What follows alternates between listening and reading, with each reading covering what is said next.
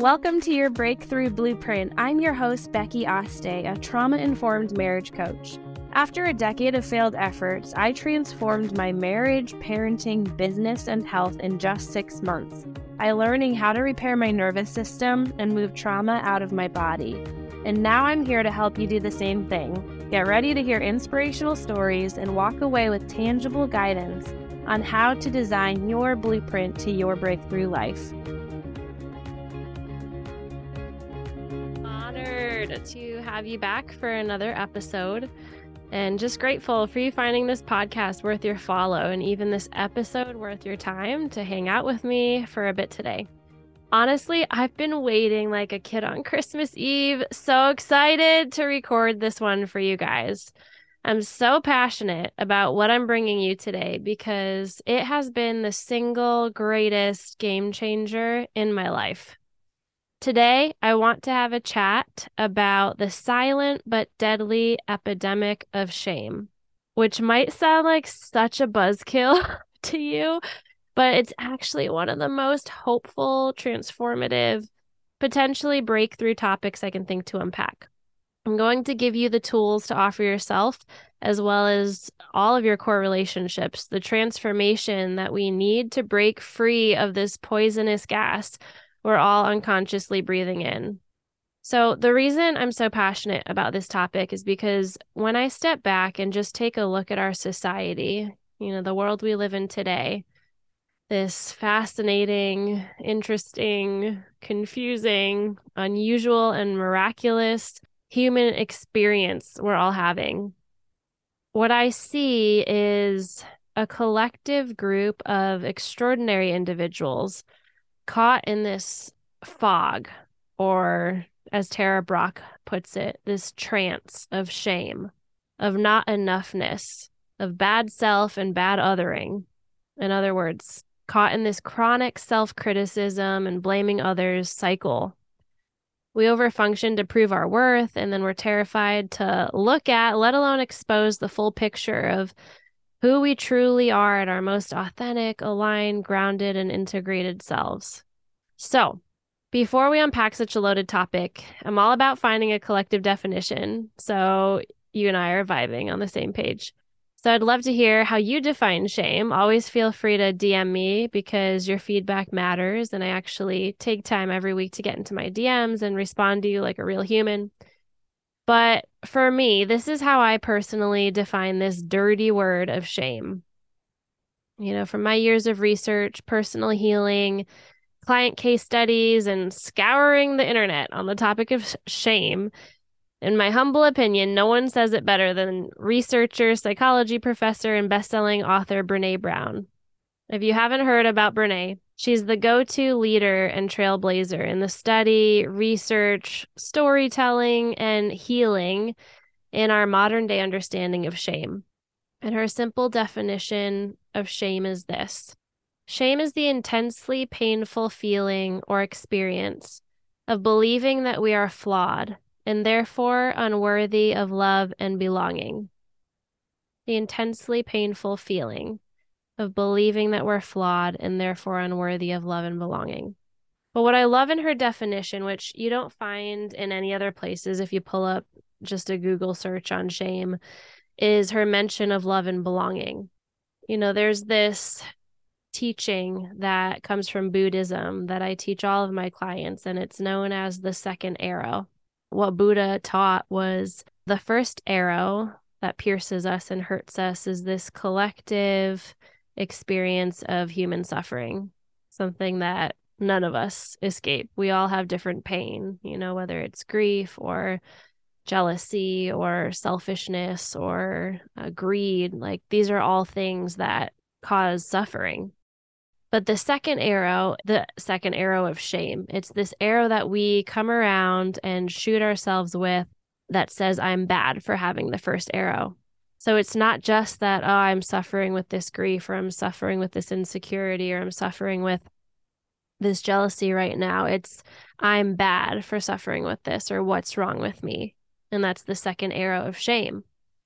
You know, an example of this in my life, I have had a unique and beautiful and you know, twisty turny roller coaster relationship with my mom over the course of my life. There is amazing healthy parts of our relationship and then there's some not so healthy parts. And what I've noticed at different, you know, periods in our relationship is I would starkly deeply resist any kind of physical touch or affection from her she's not the most touchy feely cuddly person on the planet but sometimes she would you know go in to snuggle me or hug me or want me to give her a, a massage or brush her hair or things like that that i would have this immediate knee jerk reaction of like i can't touch you. And i didn't know why but not only would I flinch and resist at different periods in our relationship, but then I would hate myself for flinching and resisting. The shame spiral would begin of like, what's wrong with you? You're a ter- terrible daughter. You're so mean. You know, what's the deal? And that wouldn't help me be any more loving. You know, it wouldn't help me be affectionate. And this is something that many of my clients struggle with as well in their intimacy with their husband you know, this cycle, this dynamic is so prevalent, yet so talked about that when their husband initiates any kind of affection, not just sex, but even just, you know, slapping your butt in the kitchen or trying to give you a hug or a kiss, like there's this immediate flinching and resisting and tensing up. And they don't know why they do it. And then they feel terrible like, oh my gosh, I'm a terrible wife. Like, what's wrong with me? This is my one wifely duty, you know, is like to be there for my husband sexually. And I can't even, you know, be there for him. I just am afraid or it's painful. And there's this shame cycle. It's this second arrow. So the second arrow has just become our normal language in our coaching program called Root to Rise. It's a, a transformational container for women in six months to take their marriage from dying to thriving. And so, you know, this is just part of our lingo now is the second arrow. We all notice it and now we know how to identify it when it's hitting us. You know, I'm convinced that the single source of all human suffering whatever ways you're suffering, you know, may be different than mine. The single source of all of it can be traced back to a severed sense of love and belonging. And the route to reclaim our fragmented families and the fractured fibers of our very being can be summarized in just one word, and that's homecoming. Coming home to our body, our breath, our God, so that we can restore a holistic harmony on the deepest cellular, subconscious, and spiritual level. This for me is healing. You know, this restored intimacy with our very selves is the medicinal balm, the top shelf prescription, the most potent treatment plan on the market that I have found for eradicating this individual and global disease of shame restored intimacy with ourselves. Homecoming. A very common question that I get is what's the difference between shame and guilt? Does anything come to mind for you? You know, they're similar, but understanding the contrast can help us navigate the unavoidable pain that comes with life while throwing off the unnecessary pain that we often add to our load. Life does not have to be filled to the brim with suffering and we'll unpack that later as well. But the main difference between shame and guilt is that guilt is flexible, you could say, and it's helpful. It's a psychological discomfort when we know that we've acted in a way that doesn't align with our core values as a person. It can lead to a wake up call of, oh, wow, I'm sorry. Or how can I set myself up to act in a more aligned way next time this situation arises? It's natural. So wired into us, you might say. Think of guilt like a friend in your passenger seat, just letting you know when you've made a wrong turn so you can get back on the right road. Shame, on the other hand, is not flexible nor helpful. It is constricting and damaging.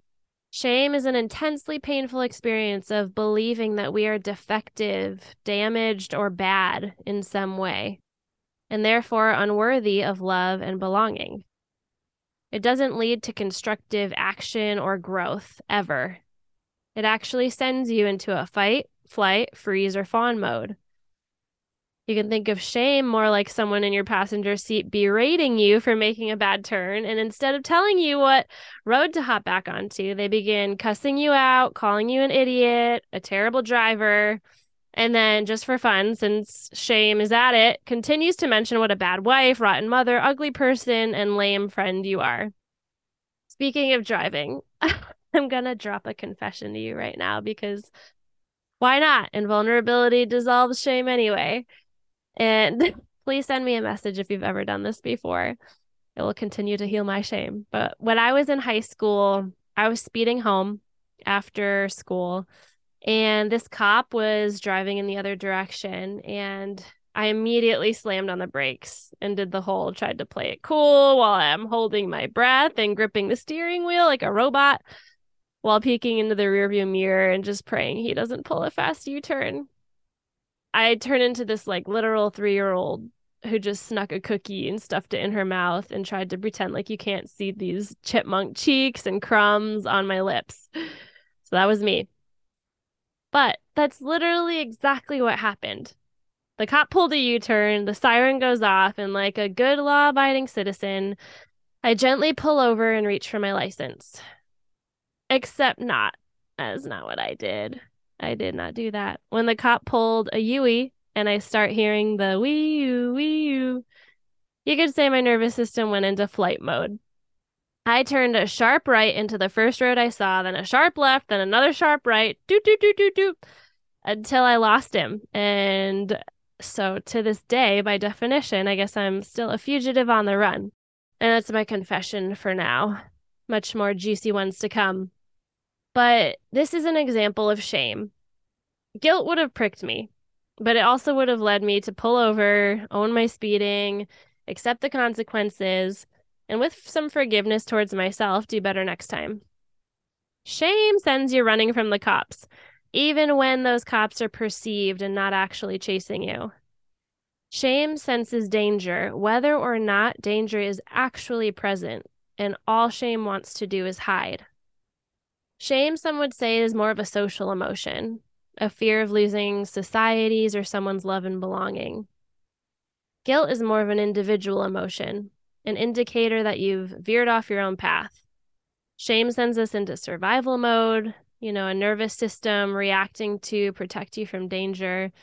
But guilt can be experienced in a nervous system that's totally safe and calm, still grounded, able to act in alignment by tapping into the part of your brain capable of coming up with a creative solution. So let's peel this one back a little deeper. Whether you're a science nerd or not, just having a little basic understanding of what your body is biologically wired to do in threatening situations can help you unload so much unnecessary shame. You go from walking around all life long, constantly thinking, something's wrong with me, I'm broken, not enough to, oh, wow, there's actually nothing wrong with me, and my body's doing exactly what it's meant to do. The part of our brain known as the prefrontal cortex is the rational part where consciousness lives. Processing and reasoning occurs here, and we make meaning of language here. When shame is present, your brain responds as if there is a real physical danger in front of you. When shame is activated, we enter into a fight, flight, freeze, or fawn state, which can result in the prefrontal cortex shutting down. So, an example of this let's say I walk into the room and I'm wearing a dress that's not typically my style, a little out of my comfort zone, but decide to be bold and show up to this party anyway. As soon as I walk in, let's say I see somebody look at my dress and then give me this just dreaded look of judgment, just super judgy look. And then here are four ways that I can experience shame in that moment. We're going to call it fight shame, flight shame, freeze shame, and fawn shame. So, fight shame says, Well, F you, Sally, who invited you to this party anyway? Flight shame is, oops, I think I forgot something in the car. I'll be right back. And you run to the car when you didn't forget anything. Freeze shame, you literally freeze at the entrance and don't even notice when someone says hi to you. And then fawn shame, you go straight up to Sally and you start acting super sweet, complimenting her, trying to get her to smile at you, all from this subconscious energy, this self protection of, I need to win over her approval. And these are the four main types of trauma responses. And they're actually not bad at all. They are a sign that our body is working and doing exactly what it's designed to do protect us at all costs. You know, from an evolutionary standpoint, this is how humans for centuries survived life threatening, like bear in your face circumstances before our modern day nuclear neighborhoods and drive through curated Starbucks frappuccinos on the go. People at one point lived in the wild and needed to literally fight lions, tigers, and bears to protect themselves and their family from being mauled to death. So today, you know, many of us in the Western world, especially, don't live even close to a world like that. And yes, there are still circumstances of potential physical threat to our life, like we talked about in my first solo episode. These big T traumas, abuse is prevalent and real.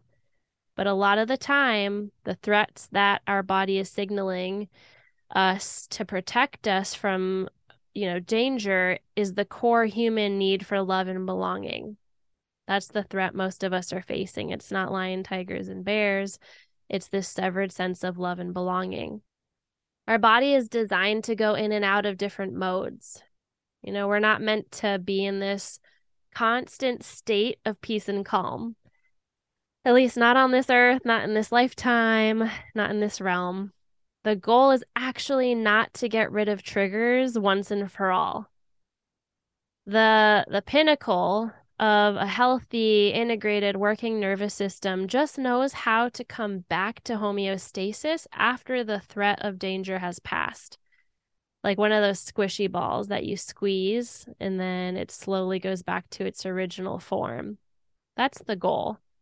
The goal is not to never be squeezed. Life happens. We're humans. That's the world we live in. But for it to know how to go back to its homeostasis. So this is good to know. So we can set our expectations, you know, correctly because when we begin the healing journey and we do start to have real progress and genuine breakthroughs, we now know that when we fall back into our old patterns of surviving and coping, this is not even close to a sign of failure. It does not mean you've landed, quote unquote, back at square one. How many times have you said that? You know, think of it like a mountain. I love this example. Imagine going up a mountain and you're circling. You know, you start at the base and then you circle around, making all these loops. Every time you circle to one side of the mountain, let's say the north side, you're going to have the same view but it's going to be from a higher perspective. And so you're not circling around the base the entire time. Every time you're getting a little higher in elevation. And that is what healing is like. You're going to come back to the same things. You're going to be triggered by the same things, but every time with a little bit higher perspective and wisdom and tools if you've done the work right. And by right, I just mean it's working for you. There's no one right way. There's no one path of healing that has a monopoly on all the other paths of healing. It's your unique blueprint and you finding what works for you. So there is not one example of any human in history who's ever crossed the finish line of triggers on this side of heaven. Nobody who's reached, I am trigger free. You know, we think of our, you know, epitome idols of healing and enlightenment and groundedness and we think of Gandhi, it's often one that comes first to mind. But did you know he was terrified of public speaking? Like, terrified. He's one of the most quoted humans in history. And he would have, you know, sweat, armpit sweating, you know, nervous system activated anytime he got up to speak. One of my favorite meditation teachers, her name is Tara Brach.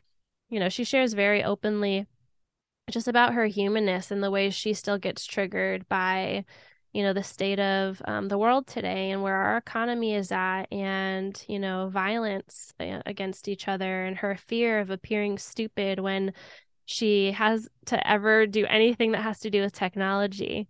You know, this is a woman that's changed so many lives and offered so much healing and is so radically self accepting and self compassionate, but also has her triggers, just knows how to move with them and through them. And then even freaking Jesus himself, you know, it says at the very end of his life when he was being led to the cross that he was agonized with sorrow to the point of death. He was li- literally sweating blood. Like, if that's not a nervous system activation, I don't know what is. So, to recap before we move on, these different modes that our bodies are designed to enter in and out of to protect us from danger are not a sign that the system is broken. Rather, it's a sign that the system is functioning exactly how it was desi- designed to do. The problem only comes when this hypervigilance, this anxiety, and chronic restlessness becomes so deeply ingrained, so repeatedly experienced, and habitually practiced that we get stuck in this mode of survival and can't seem to snap out of it. Because we live in a society just breathing in constantly the silent carbon monoxide of shame. We're unconsciously shaming ourselves, shaming our husbands, shaming our children. We get stuck in this perpetual trauma response. You know, we're caught in a constant mode of reactivity, hyperarousal, survival, and self protection. It's like the alarm system, the circuit is tripped and the alarm bells are blaring, and we don't know how to turn them off. And we literally can't remember the last time we weren't triggered. And then the cherry on top is that when this state becomes our norm, peace actually feels threatening. Like safety feels elusive, harmony feels boring, silence feels like torture, rest feels like torture. You know, we need chaos and constant motion to feel alive. Then, if that's the cherry on top that we're afraid of what's healthy because we're so used to what's toxic, the sprinkles on top is that we shoot ourselves with that damn second arrow of shame for wondering what the hell is wrong with us for feeling so out of control. This is the savage cycle of shame, the shame sundae. so, have I depressed you yet? Is your buzzkill alive and well? No, guys, I promise you, just the consciousness surrounding shame is half the battle to stepping out of the trance. So if you've stuck with me this long, you're you're already halfway there. So pat yourself on the back for even letting this seep into your awareness. And now let's transition. I want to leave you with the tools to offer yourself as well as your core relationships to break free of this poisonous gas we're all unconsciously breathing in. So, what can we do? We understand now we've all grown up steeped in a society of shame. We're all designed to go in and out of these emotional states and responses. So, the action we can commit to practicing is learning how to meet our triggers with radical self acceptance and self compassion in a world where everyone else is throwing shame on top of their already painful and inevitable experiences of human suffering. So for this, we're going to phone a friend. I'm going to call on the decades of study conducted by Brene Brown to shed some light on what has created a modern day movement of successfully dissolving shame at the global and individual level. And I wish she was actually hopping on here right now, but I'm just going to reference her work. One day, though, I will have Brene Brown on this podcast. I declare that right now, manifesting it.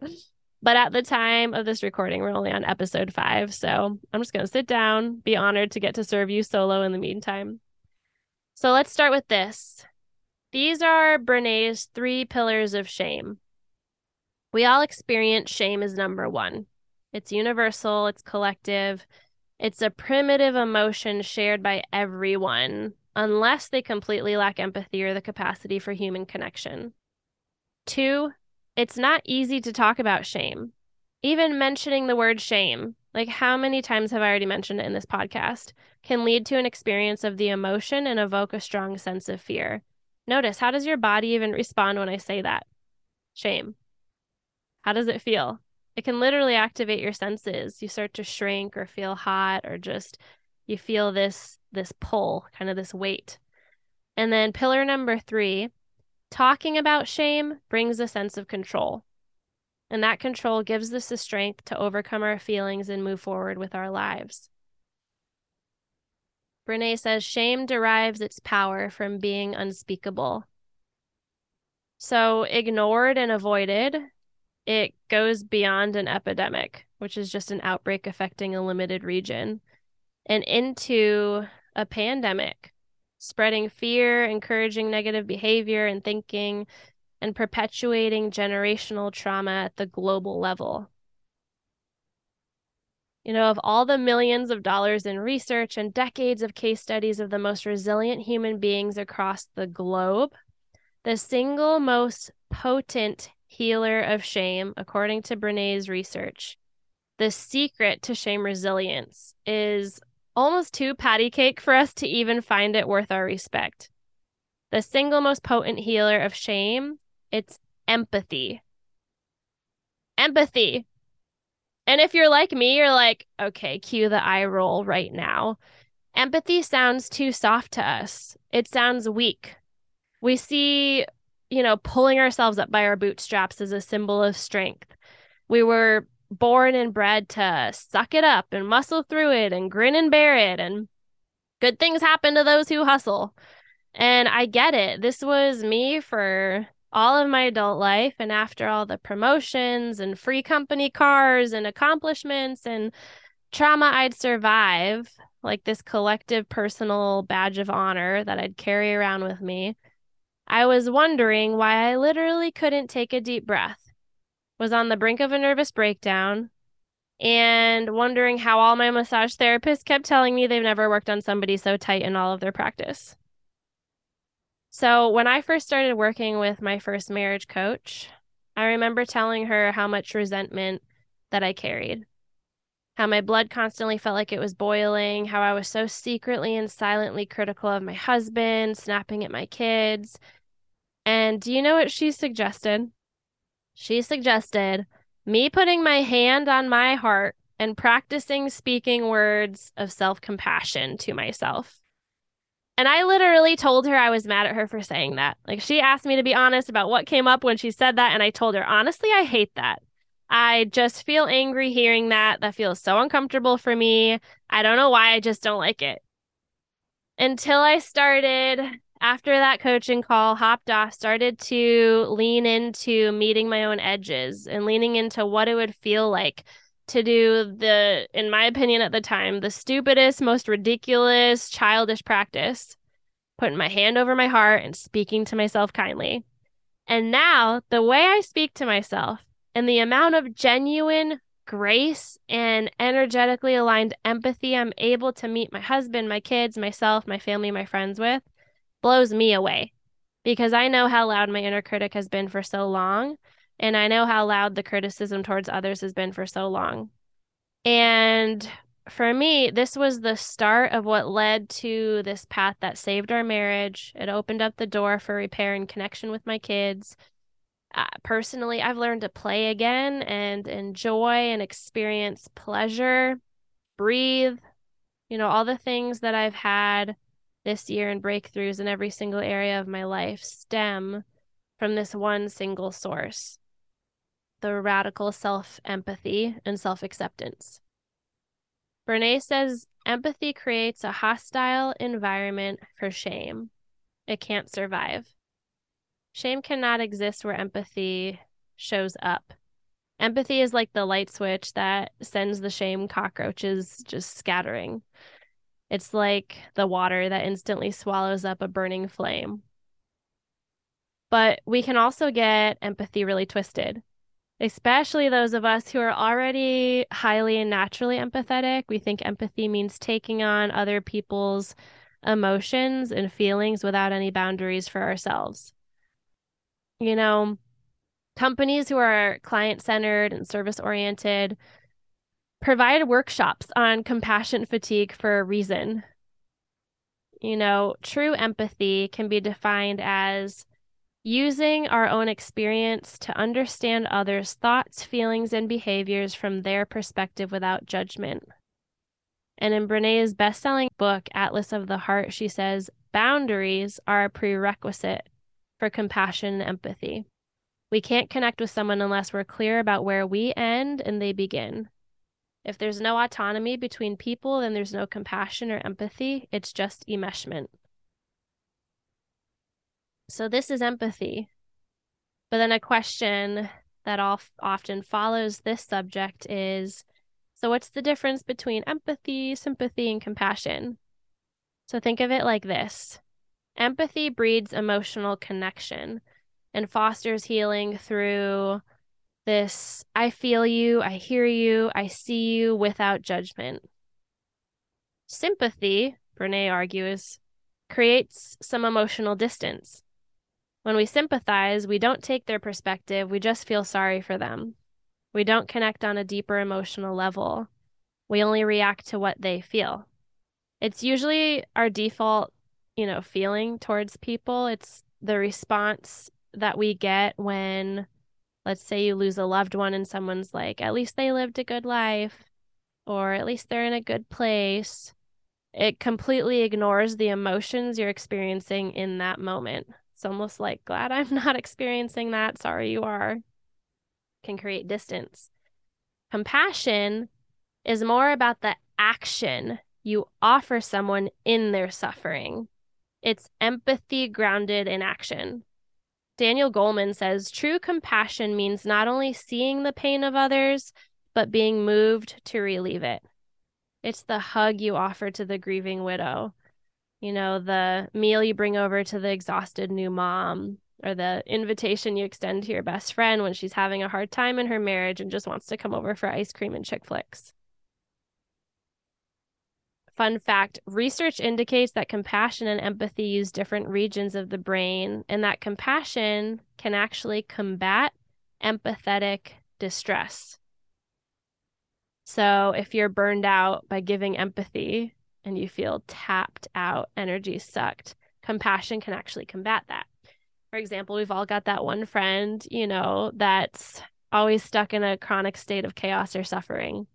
And every time you hang out with her there's another volcano that's erupted and you feel like you're constantly listening and empathizing and you know doing your best but taking on her feelings and then noticing you leave her presence completely drained like energy sucked out of your soul and resentful. You know you're human. You can only offer so much empathy. Compassion though which is empathy in action can help you combat the burnout because it accesses the part of the brain that allows you to feel empowered, able to do something to affect the situation. I remember my good friend Sarah, right after college, she got a job at this high end law firm in downtown Seattle, and she was taking on cases for victims of domestic abuse and high profile crimes. And Sarah is one of the most empathetic people I know and also one of the most vibrant, energetic people that I've ever met.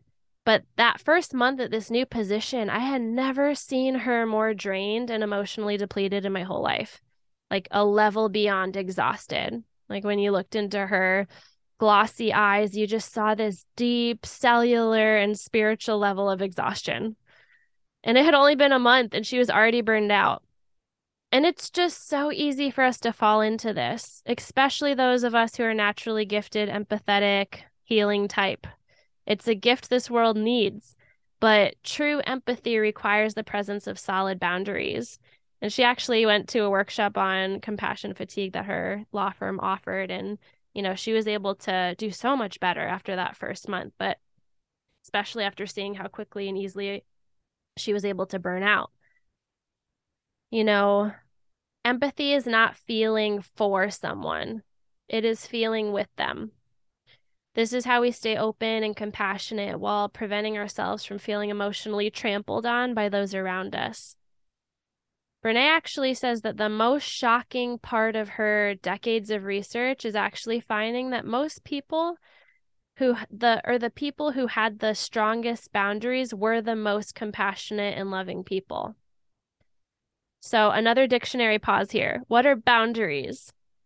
Well, what they're not is 30 foot walls or a sign that tells other people to F off, although that may be exactly what you're feeling.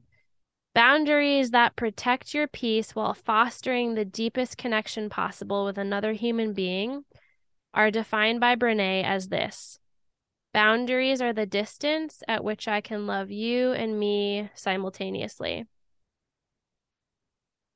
You know, many of my clients will ask, How do I even know where to start with knowing where I need to begin setting boundaries? And I tell them, Look to where there's resentment in your life. Because where there's resentment, that's a clear sign your boundaries have either not been expressed and or respected. When I first started trying to practice boundaries in my own life, I remember making like lists upon lists of all possible scenarios that would cross the line for me and how I would respond, what consequence I would give. But then in the moment of when I actually got triggered and my husband or my kids or whoever, you know, it was crossing a line for me, I'd be like, crap, what was that boundary I said I'd use when this came up?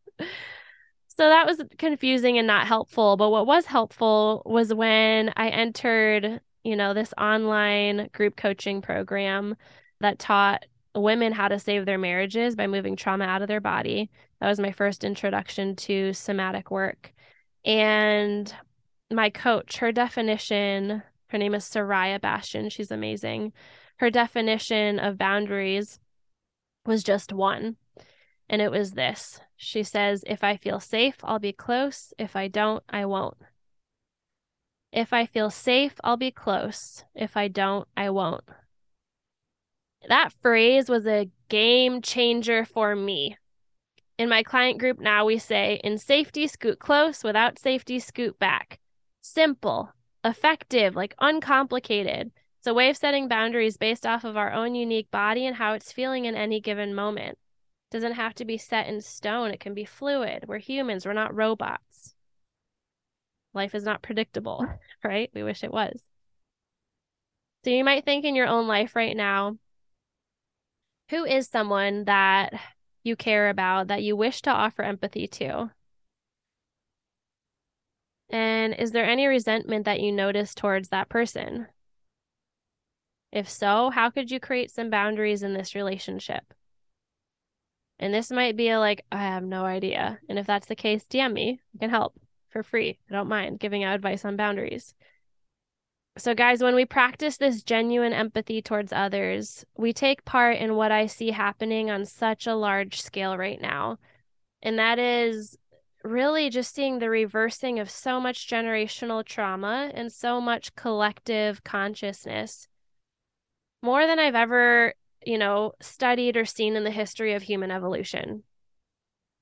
Empathy is your secret weapon to taking part in dissolving and evaporating this toxic, contagious experience of shame. Jesus nailed it when he said, The greatest commandment is to love your neighbor as yourself. And what I find is that for most people, loving our neighbor comes way easier than loving yourself. In my experience, my practice, my observation of the most successful clients who have passed through my program, the biggest key to their breakthroughs in their marriage actually does not begin with learning empathy towards their husbands. But before and above all else, it's unlocking the key to empathy for themselves. Because how can you offer true empathy anyway, unless you not only know it deeply for yourself, but are able to embody it in your own mind, body, soul, and spirit? I swear to you guys, this episode in practice has the potential to change the entire eh, the entire trajectory of your life. So, before we land this plane, I want to give you four ways you can start evaporating the epidemic of shame in your life by practicing radical empathy. And to make it easier to remember, we're going to call it heart, mind, body, soul empathy. So these are the four ways you can practice this this week.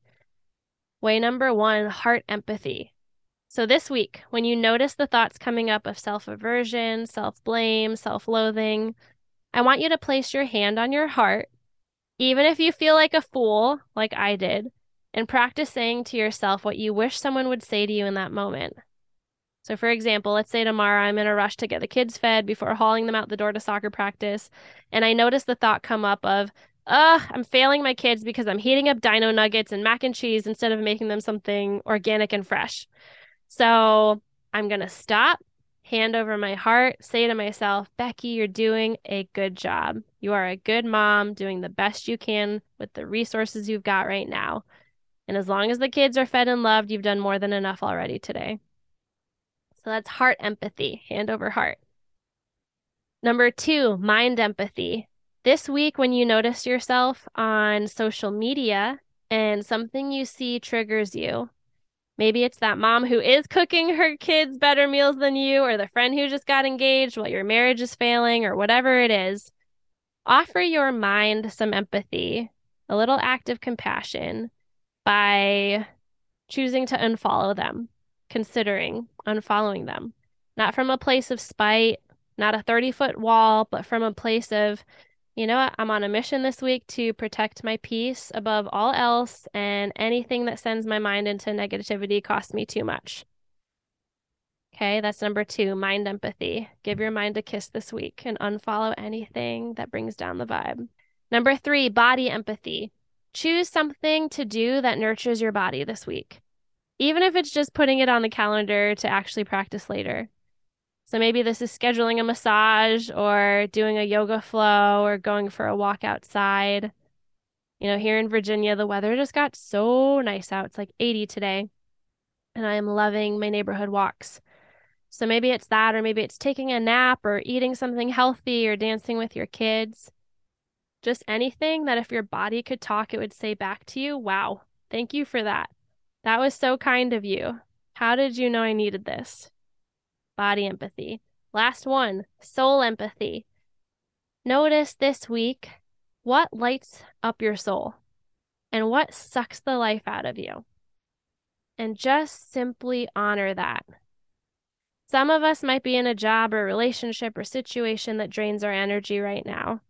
Your empathy here might look as simple as wow, my kid uh, asking me the same question for the 346th time in five minutes, that is really draining for me. Just recognize, notice, and acknowledge. What does this do? This validates your experience instead of shooting yourself with that second arrow of what's my problem that I'm about to lose it on my child. Like, hello, it's understandable. Anybody in that situation would lose their mind. Guys, life truly does not have to be filled to the brim with suffering. You know, pain and triggers will be inevitable in our journey through life, but there's so much extra weight we've been carrying around unnecessarily by sleepwalking our life away in shame. And when you begin to become aware and offering this simple gesture to yourself, it will be the beginning of the most transformational, breakthrough, lasting, liberating year you've ever experienced in your life and in years to come. So send me a DM with your favorite takeaway from today so I know how to continue tailoring my content to best support you. And from the bottom of my heart, I am rooting for you. I love you, and thanks for listening today. Thank you so much for spending your time with me today. I love and appreciate you so much. And if you haven't already, please subscribe to the podcast so you never miss an episode and leave us a rating or review to help others find the show. To learn more about working with me or joining the I Do Breakthrough community, head over to my Instagram at Rebecca Lee Aste, where you can learn all about my program in my bio. And please send me a DM with your takeaway from today. I'd be honored to connect and know what landed for you. I hope you have an amazing day, and I'll chat with you next week.